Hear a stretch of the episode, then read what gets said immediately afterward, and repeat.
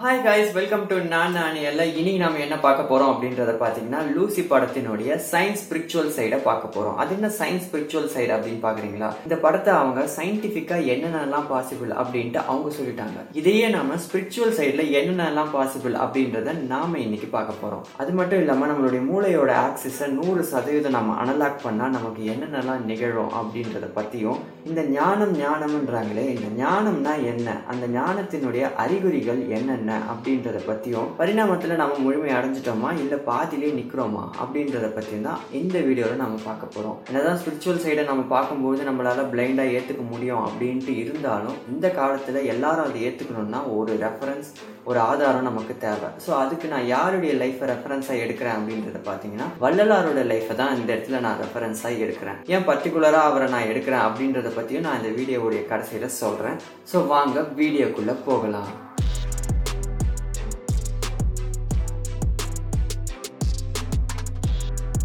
Okay இந்த படத்தை நான் உங்களுக்கு ஒரு அவுட்லைனா என்னன்றத சொல்லிடுறேன். லூசின்ற ஒருத்தி வெளிநாட்டுல இருந்து வந்து தங்கி படிக்கிற ஒரு காலேஜ் பொண்ணு. அவ என்ன பண்றான்னா அங்க ஒரு பாய் ஃப்ரெண்டை பிடிச்சி அவன் கூட சுத்துறான் அவன் யாரு அப்படின்றது பாத்தீங்கன்னா அவன் ஒரு ட்ரக் டீலர் அவன் என்ன பண்றான்னா லூசியை தன்னுடைய ஒரு ட்ரக் டீலிங்க்கு யூஸ் பண்ணிக்க கட்டாயப்படுத்துறான். லூசிக்கும் வேற வழி தெரியாம அந்த ட்ரக் டீலிங்க்கு ஒத்துழைக்க வேண்டிய ஒரு சூழல் ஏற்படுது. போன இடத்துல என்ன ஆச்சுன்னு பாத்தீங்கன்னா அங்க ஒரு ட்ரக் டீலிங் பண்ற கேங் வந்து எனக்கு சரக்கு மட்டும் பார்த்தா சரக்கு சப்ளை பண்ண ஆளும் தேவை அப்படின்னு சொல்லிட்டு லூசியோடைய ஆளை போட்டு தடுத்து லூசியை கபக்குன்னு ஒரே லபக்குல தூக்கிட்டு போயிடுறாங்க.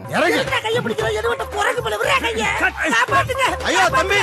ஸோ அதுக்கப்புறம் லூசி அந்த கேங் கிட்ட இருந்து எப்படி தப்பிச்சாலா இல்லையா அப்படின்றதும் அவ கொண்டு போன அந்த ஒரு போதை மருந்து அவளுடைய உடம்புக்குள்ள தெரியாதனமா போயிட்டு அது அவளுடைய உடம்புல என்னென்ன மாற்றங்கள்லாம் நிகழ்ந்தது அப்படின்றது தான் மிச்ச கதை. ஸோ இதுதான் மெயினான கதை. ஸோ இதுக்கு நடுவிலேயே இன்னொரு ஒரு மெயின் கேரக்டரும் வருது. அது யாரு அப்படின்றத பாத்தீங்கன்னா சைஃபை படத்துக்குன்னே செஞ்ச ஃபேஸ் ஆன நம்ம மோர்கன் ஃப்ரீமேன் தான் அவரு. அண்ணா நீங்களா. இந்த கேசரி பேண்ட்ல அப்படியே அமிதாப் பச்சன் மாதிரி இருக்கீங்க. நம்பிட்டேன். வா. அவர் என்ன பண்றாருன்னா ஒரு கான்ஃபரன்ஸ்ல பிரெயினை பற்றின ஒரு ஃபங்க்ஷனை விளக்கிட்டு இருக்காரு.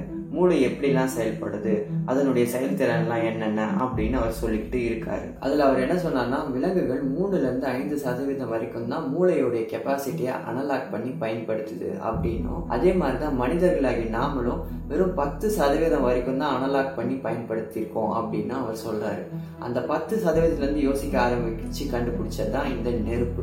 ஸோ அந்த நெருப்பை கண்டுபிடிக்கும் போது யோசிச்ச நாம அந்த நெருப்புலேருந்து உருவாகி எவ்வளோ மாற்றங்களை எவ்வளோ முன்னேற்றங்களை கொண்டு வந்திருக்கோம் அப்படின்றத யோசிச்சு பார்த்தா உங்களுக்கே தெரியும். ஸோ அந்த பத்து சதவீதத்துக்கு உள்ள இருந்து நம்ம யோசிக்கும் போது இவ்வளோ பெரிய விஷயங்களை நம்மளால செய்ய முடியுது அப்படின்றத பார்த்தீங்கன்னா அப்போ மூளையோனுடைய நூறு சதவீதத்தை அனலாக் பண்ணி நம்ம யோசிக்க ஆரம்பிச்சா என்னென்ன விஷயங்களை நம்மளால செய்ய முடியும் அப்படின்றது பார்த்தோம்னா ஸோ கண்டிப்பாக நமக்கு இப்போ கற்பனைக்கு எட்டாத காரியங்களை நம்மளால் அப்போ செய்ய முடியும். ஸோ அந்த அளவுக்கு மூளையை பயன்படுத்துறதுக்கு தேவையான நியூரான்ஸை நம்ம அனலாக் பண்ணோமானா இல்லை.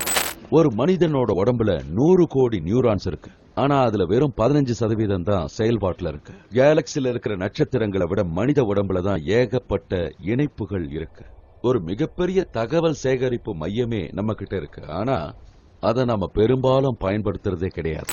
இந்த இடத்துல நாம ஞானத்தை ஒரு எட்டு பார்த்துட்டு போயிடுவோம். ஏன்னா ஞானம் வர வரதான் நாம் நம்மளுடைய மூளையினுடைய செயல்திறன் அதிகரிக்கும் நம்மளுடைய மூளையை நம்மளோட கட்டுப்பாட்டின் கீழ் கொண்டு வர முடியும். ஃபார் எக்ஸாம்பிள் ஒரு பதினஞ்சு சதவீதம் நம்மளுடைய மூளையினுடைய ஆக்சஸை நம்ம அனலாக் பண்ணோம்னா இந்த கண்ணு காது மூக்கு நாக்கு எல்லாம் முழுமையாக நம்மளோட கட்டுப்பாட்டின் கீழ் வரும். அதாவது நாக்கில் ஒரு ருசியை பட்டாலும் அது ருசிக்கிறதா வேணாமான்றது நான் தீர்மானிச்சதுக்கு அப்புறம் தான் என் நாக்கு அதை ருசிக்கும். அதே போல தான் காதில் ஒரு விஷயம் போனாலும் அதை நான் கேட்கணுமா வேணாமான்றது நான் முடிவு பண்ணாதான் அது என் காதில் போகும் புரியும். ஆனால் இப்போ நம்மளால அதை இந்த விஷயங்களை செய்ய முடியாது. நாக்கில் ஒன்று பட்டா அந்த ருசி நமக்கு தெரிஞ்சே ஆகும். காதில் ஒரு ஓசை போனால் அது நம்ம அறிவுக்கு அது போயே தீரும். ஸோ இவைகள் எல்லாம் அதனோட இஷ்டத்துக்கு செயல்படுது. ஆனால் ஒரு பதினஞ்சு சதவீதம் மூளையினுடைய ஆக்சஸ் நம்ம அனலாக் பண்ணால் நமக்கு இது பாசிபிள் அப்போ நமக்கு புலன்கள் நம்மளுடைய கட்டுப்பாட்டின் கீழ் முழுமையாக வரும். ஸோ இந்த புலன் அடக்கத்தினால நமக்கு என்ன கிடைக்கும் அப்படின்றத பார்த்தீங்கன்னா தேவையில்லாமல் அங்கே இங்கே டிஸ்ட்ராக்ட் பண்ணிட்டு இருந்த இந்த புலன்கள் எல்லாம் அமைதியாகும்.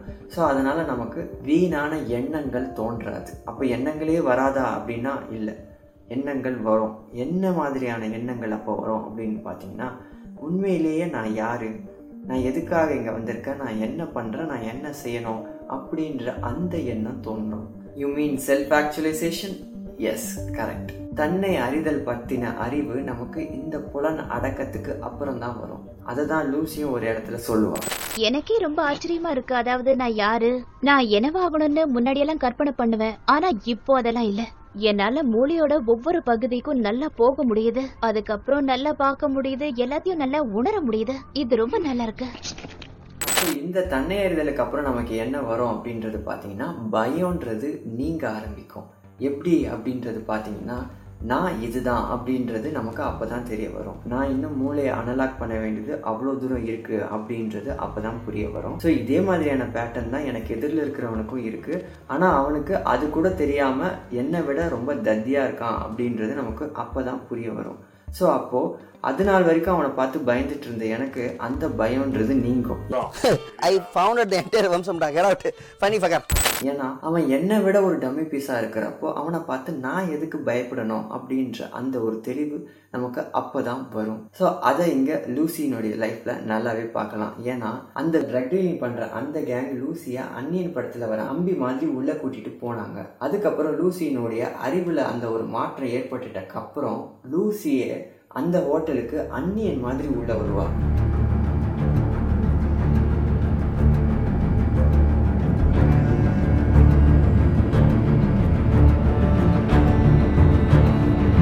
என்னதான் பொருள் பலம் பணபலம் அதிகார பலம் நம்ம வச்சிருந்தாலும் அறிவு பலம் தான் மிகப்பெரிய பலம் அப்படின்றது நமக்கு அப்பதான் புரிய வரும். அதனால தான் வள்ளுவரும் அறிவு அற்றம் காக்கும் கருவி அப்படின்னு சொன்னாரு. ஸோ இந்த பயம் நீக்கத்துக்கு அப்புறம் நமக்கு ஒரு நீங்காத ஒரு சாந்த அமைதி உள்ள வரும். ஏன்னா பயம் இருக்கிற வரைக்கும் நமக்கு ஒருவேளை அதுவா இருக்குமோ இதுவா இருக்குமோ இப்படி நடந்துருமோ அப்படி நடந்துருமோ அப்படின்னு சொல்லிட்டு எண்ணங்கள் அப்படி இப்படி போயிட்டே இருக்கும். ஆனால் இந்த பயம் நீக்கத்துக்கு அப்புறம் எது நடந்தாலும் அதை எப்படி பார்க்கணும் அதை எப்படி அணுகணும் இப்படி நடந்தால் என்ன பண்ணணும் அப்படி நடந்தால் என்ன பண்ணணும் அப்படின்ற அந்த ஒரு அறிவு தெளிவு நமக்கு வர ஆரம்பிச்சிடும் ஸோ அப்போ நமக்கு எது நடந்தாலும் கவலை இல்லை சமாளிக்க முடியும் அப்படின்றது நமக்கு புரிய வரப்போ ஸோ ஒரு உண்மையான ஒரு பீஸ்ஃபுல்னஸ் நமக்கு அப்போ கிடைக்க ஆரம்பிக்கும். இதை தான் வள்ளலாரும் சொல்லுவார் ஐயமும் திரிபும் அறுத்தி எனதுடம்பினுள் ஐயமும் நீக்கிய அருப்பெருஞ்சோதி அப்படின்னு. இந்த ஐயப்பாடும் திரிபும் நீங்கினதுக்கப்புறம் நமக்கு குறிப்பறிவு வர ஆரம்பிக்கும். அதாவது இன்ட்யூஷன் உள்ளுணர்வு. அதை தான் லூசியினுடைய சீனில் நம்ம நல்லா பார்க்க முடியும். லூசி ஹாஸ்பிட்டலில் அறுவை சிகிச்சை செய்கிற ஒரு இடத்துக்கு தேடி போகும்போது எந்த சைடு போகணும் அப்படின்னு சொல்லிட்டு அவருடைய உள்ளுணர்வு நல்லா வழிகாட்டும். அங்கே காட்டுற அந்த மொழி மாற்றங்களே கூட நம்மளுடைய புரிதலுக்காக தான் அவங்க மாற்றிக்காங்களே தவிர மற்றபடி அந்த ஒரு உள் உணர்வே நமக்கு எந்த திசைன்ற அந்த ஒரு உணர்வை நமக்கு கொடுக்கும். ஸோ எப்போ நம்மளுடைய மனசு குழப்பங்கள்லாம் இல்லாமல் அமைதியாக இருக்க ஆரம்பிக்குதோ அப்போ தான் நம்மளுடைய உள்ளுணர்வு அதிகமாக செயல்பட ஆரம்பிக்கும். இதை வள்ளலாரோட சொல்லணும் அப்படின்னு பார்த்தீங்கன்னா ஓதாது உணர்ந்திட ஒளி அளித்து எனக்கே ஆதாரமாகிய அருட்பெருஞ்சோதி அப்படின்னு ஒரு இடத்துல சொல்லுவார். ஓகே ஓகே இது எல்லாமே ஒரு பிகினிங் ஸ்டேஜ் ஆஃப் ஒரு ஞானம் தான் ஒரு ஏழாம் அறிவு வரைக்கும் அப்படின்னு இதை நம்ம வச்சுக்கலாம். இதுக்கப்புறம் தான் ஒரு முக்கியமான ஒரு விஷயம் நிகழும். அது என்ன அப்படின்றது பார்த்தீங்கன்னா மறதிங்கிற அக இருள் நீங்கும். எந்த அளவுக்கு அப்படின்னு பார்த்தீங்கன்னா ஒரு சில ஞானிகளுக்கெல்லாம் தன்னுடைய முற்பிறவிலாம் ஞாபகம் வரதெல்லாம் இந்த ஸ்டேஜில் தான். அதே மாதிரி தான் லூசி தான் சின்ன குழந்தையா இருக்கும்போது என்ன நடந்தது அப்படின்றத அவ சொல்லுவாள் என்னோட சின்ன வயசுல நடந்தது எல்லாமே எனக்கு ஞாபகம் இருக்கு. எனக்கு ஜோரம் அடிச்ச போது உங்க கையால என் நெத்திய தொட்டு பாத்தீங்களா அதுவும் எனக்கு ஞாபகம் இருக்கு. எனக்கு அந்த பூனை கூட ஞாபகம் இருக்கு. அது ரொம்ப சாஃப்டா இருக்கும். பூனையா எந்த பூனை? நீல கண்கள் வால் அறந்து போன ஒரு சயாமஸ் இல்லைம்மா உனக்கு அது கண்டிப்பா ஞாபகம் இருக்காது. ஏன்னா அப்போ உனக்கு ஒரு வயசு. உங்க கிட்ட குடிச்ச பாலோட சுவைய கூட என்னால உணர முடியுது. இது என்ன பெரிய விஷயம்? எனக்கு தெரிஞ்ச ஒருத்தர் வேற யாரும் இல்லை வள்ளலார் தான். தான் தந்தையினுடைய விந்து பையில எவ்வளோ நேரம் இருந்தேன் அப்படின்ற அந்த ஒரு நேனோ செகண்ட் வரைக்கும் அவர் சொல்றாரு. ஸோ அதெல்லாம் இங்கே சொல்ல வேணாம்னு நான் நினைக்கிறேன். வேணாம் விடுங்க. ஸோ அதுக்கப்புறம் ஞானத்தின் காரணமாக அறிவுத்திறன் அதிகரிக்கும் போது என்ன நிகழும் அப்படின்னு பார்த்தீங்கன்னா தூக்கம் நீங்கும். எஸ் தூக்கம்ன்ற அந்த ஒரு டார்க்னஸ் தான் அறிவில் மறதின்ற ஒன்றத்தை சேர்க்குது. ஸோ அப்போ தூக்கம் போறப்போ மறதியும் நீங்குது. இதை தான் வள்ளலார் இடத்துல சொல்லுவாரு தூக்கம் தொலைந்தது சூரியன் தோன்றினன் அப்படின்னு சொல்லுவாரு. இன்னும் ஒரு சில ஞானிகளுக்கெல்லாம் அவங்களுடைய உடல் தான் தூங்குமே தவிர அவங்க அறிவில் இருக்கிற உணர்வு தூங்காது. ஸோ அதை தான் தூங்காமல் தூங்கி சுகம் பெறுவது எக்காலம் அப்படின்னு சொல்லுவாங்க. ஸோ இதோட நெக்ஸ்ட் ஸ்டேஜில் நமக்கு வலின்றது அற்று போகும் pain and suffer will fade away ஏன்னா இந்த கட்டத்துக்கு மேலே மனம்ன்ற ஒன்று கொஞ்சம் கொஞ்சமாக இறக்க ஆரம்பிக்கும். மனம்ன்ற ஒன்று இருக்கிற வரைக்கும் தான் இன்பம் துன்பம் சுகம் துக்கம் ஆனந்தம் இனிப்பு கசப்பு அப்படின்னு சொல்லிட்டு எல்லாத்தையும் பிரிச்சு பார்க்குற அந்த ஒரு உணர்வு இருக்கும். மனம்ன்ற ஒன்று அந்த இடத்துல இல்லைன்னா நம்மளால அதை உணரவே முடியாது. ஏன்னா மனசோட கற்பனை தான் இந்த வலி. அதுதான் லூசி ஆப்ரேஷன் பண்ணும்போது நாம் அதை பார்க்க முடியும். டாக்டர் தனக்கு ஆப்ரேஷன் பண்ணும்போதும் லூசி நீங்கள் பண்ணுங்கள் சார் எனக்கு ஒரு இம்பார்ட்டண்ட்டான ஒரு கால் இருக்குது அப்படின்னு சொல்லிட்டு அவ பாட்டுன்னு பேசிக்கிட்டு இருப்பா. ஸோ அங்கேருந்து நமக்கு என்ன தெரிய வருதுன்னா வலின்றது மனத்தினுடைய ஒரு கற்பனை. எஸ் உடல் உயிர். இதை ரெண்டுத்தையும் ஒன்றா பிடிச்சி வச்சு ஒட்ட வச்சிருக்கிற அந்த ஒரு க்ளூ தான் மனம். ஸோ அந்த ஒரு க்ளூ போயிடுச்சுன்னா உடல் வேற உயிர் வேற அப்படின்ற அந்த ஒரு செப்பரேட்டாக நம்மளால் ஈஸியாக ஃபீல் பண்ண முடியும். உடம்புக்கு எது நடந்தாலும் அது உடம்புக்கு நிகழுது அப்படின்ற அந்த ஒரு பிரித்தறிகிற அந்த ஒரு உணர்வு நமக்கு வரும். ஆனால் இப்போ வரைக்கும் நமக்கு உடம்புல ஏதாவது ஒன்று நடந்ததுன்னா அச்சோ என் கையில் ஏதோ நகழுது என்னுடையது எந்த எந்த அப்படின்ற அந்த ஒரு உணர்வு தான் வழியை உண்டாக்கி தருது. ஸோ என்னுடையது அப்படின்ற அந்த ஒரு உணர்வை ஏற்படுத்துறதும் மனம் தான் ஸோ இதுக்கு ஒரு சிறந்த எக்ஸாம்பிளை சொல்லணும் அப்படின்றது பார்த்தீங்கன்னா ரமண மகரிஷியுடைய லைஃப்பை எடுப்பாக்கும்போது இது நமக்கு புரிய வருது. ஏன்னா அவருடைய உடல்ல கேன்சர் கட்டி வருது. ஸோ அந்த ஒரு கேன்சர் கட்டியை அறுவை சிகிச்சை பண்ணி எடுக்கும்போது டாக்டருங்கெல்லாம் சொல்றாங்க இந்த கேன்சர் கட்டி எடுக்கும்போது உங்களுக்கு மயக்க மருந்து கொடுக்கும் கொடுக்கணும் ஏன்னா அப்பதான் வலி தெரியாது அப்படின்னு அவங்க சொல்கிறாங்க ஆனால் அவர் என்ன சொன்னார்னா நீங்கள் எனக்கு மயக்க மருந்தெல்லாம் ஒன்றும் கொடுக்க தேவையில்ல. நீங்கள் இந்த கட்டியை அப்படியே வெட்டி எடுங்க. எனக்கு ஒன்றும் ஆகாது. அப்படின்னு சொல்லிட்டு அவர் அப்படியே தன்னுடைய உடம்பை காமிச்சாரு. காரணம் என்னன்னா அந்த மாதிரியான ஞானிகள் தன்னுடைய மனதையும் கடந்து அவங்க பாடுறாங்க அப்படின்றத நாம இதன் மூலமா நல்லாவே புரிஞ்சிக்க முடியுது.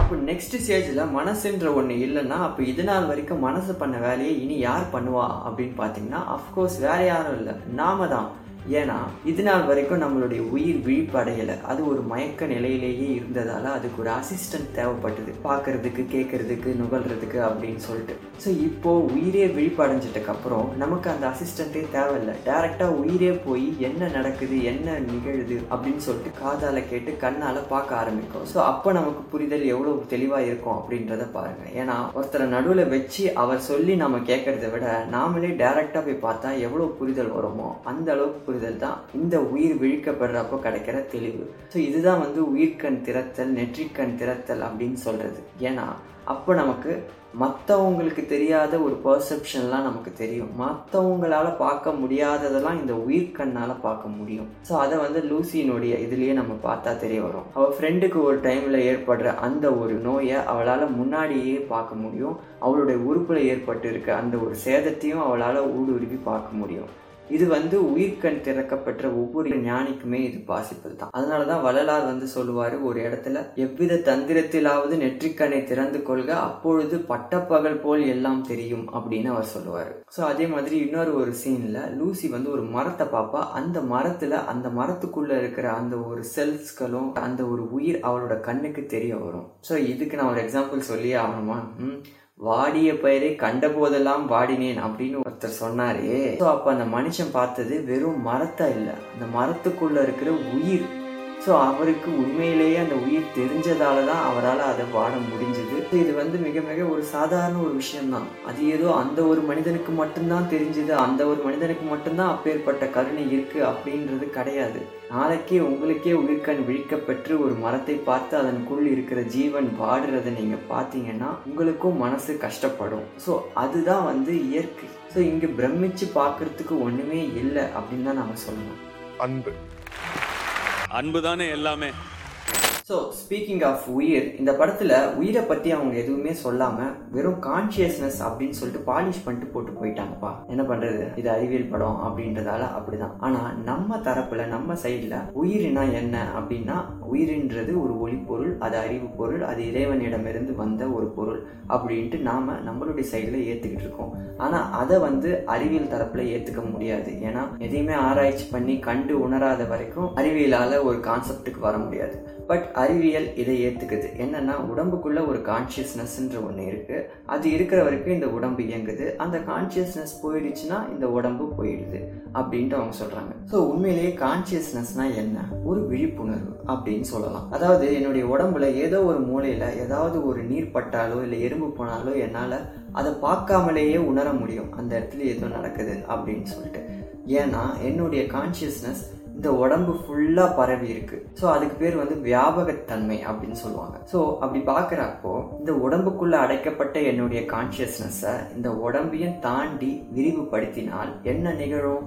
அது விரிவடைந்த வரைக்கும் ஒரு குறிப்பிட்ட சரௌண்டிங் வரைக்கும் அதுக்குள்ளே என்னென்னலாம் நிகழுது என்னென்ன உயிர்கள்லாம் இருக்குது அந்த உயிர்கள் எதை எதெல்லாம் பார்க்குது பேசுது உணருது அப்படின்றத நான் பார்க்காமலேயே என்னால் உணர முடியுமா முடியாதா அப்படிங்கிறத நீங்களே சொல்லுங்கள் ஸோ அதை தான் லூசியும் வந்து ஒரு குறிப்பிட்ட அளவுக்குள்ள மக்கள் பேசுகிறதையும் உணர்றதையும் அவளால் கேட்க முடிஞ்சது அப்படின்னு சொல்லலாம்.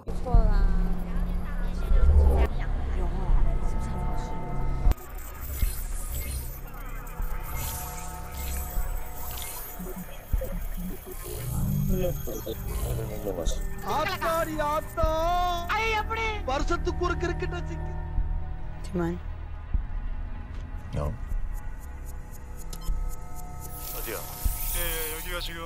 Okay okay okay. இப்போவே நம்ம ரொம்ப பேசிட்டோம். மிச்சத்தை நம்ம பார்ட் டூ வீடியோவில் இன்னும் இன்டெப்த்தாக என்னன்றதை பார்ப்போம். ஸோ அங்கே நம்ம கண்டினியூ பண்ணுவோம். வாங்க. ஆனால் சித்தர்கள் அப்படி கிடையாது. மொத்தமாக இறைவன் கிட்ட பணிஞ்சு எல்லாம் நீதான் அப்படின்னு சொல்லிட்டு அர்ப்பணிச்சு ஒப்படைக்கிறதுனால என்ன நிகழுது அப்படின்றது பார்த்தீங்கன்னா அது மட்டும்தான் சரியான வாய்ப்பாடு அப்படின்னு சொல்லிட்டு நம்ம நம்பிட்டு இருக்கோம் பார்த்தீங்களா? என்ன அறிவு? அதுதான். அதுதான் நம்மள மேல்நிலைக்கு சில விஷயங்களை புரிஞ்சுக்காம தடுக்கிறது இந்த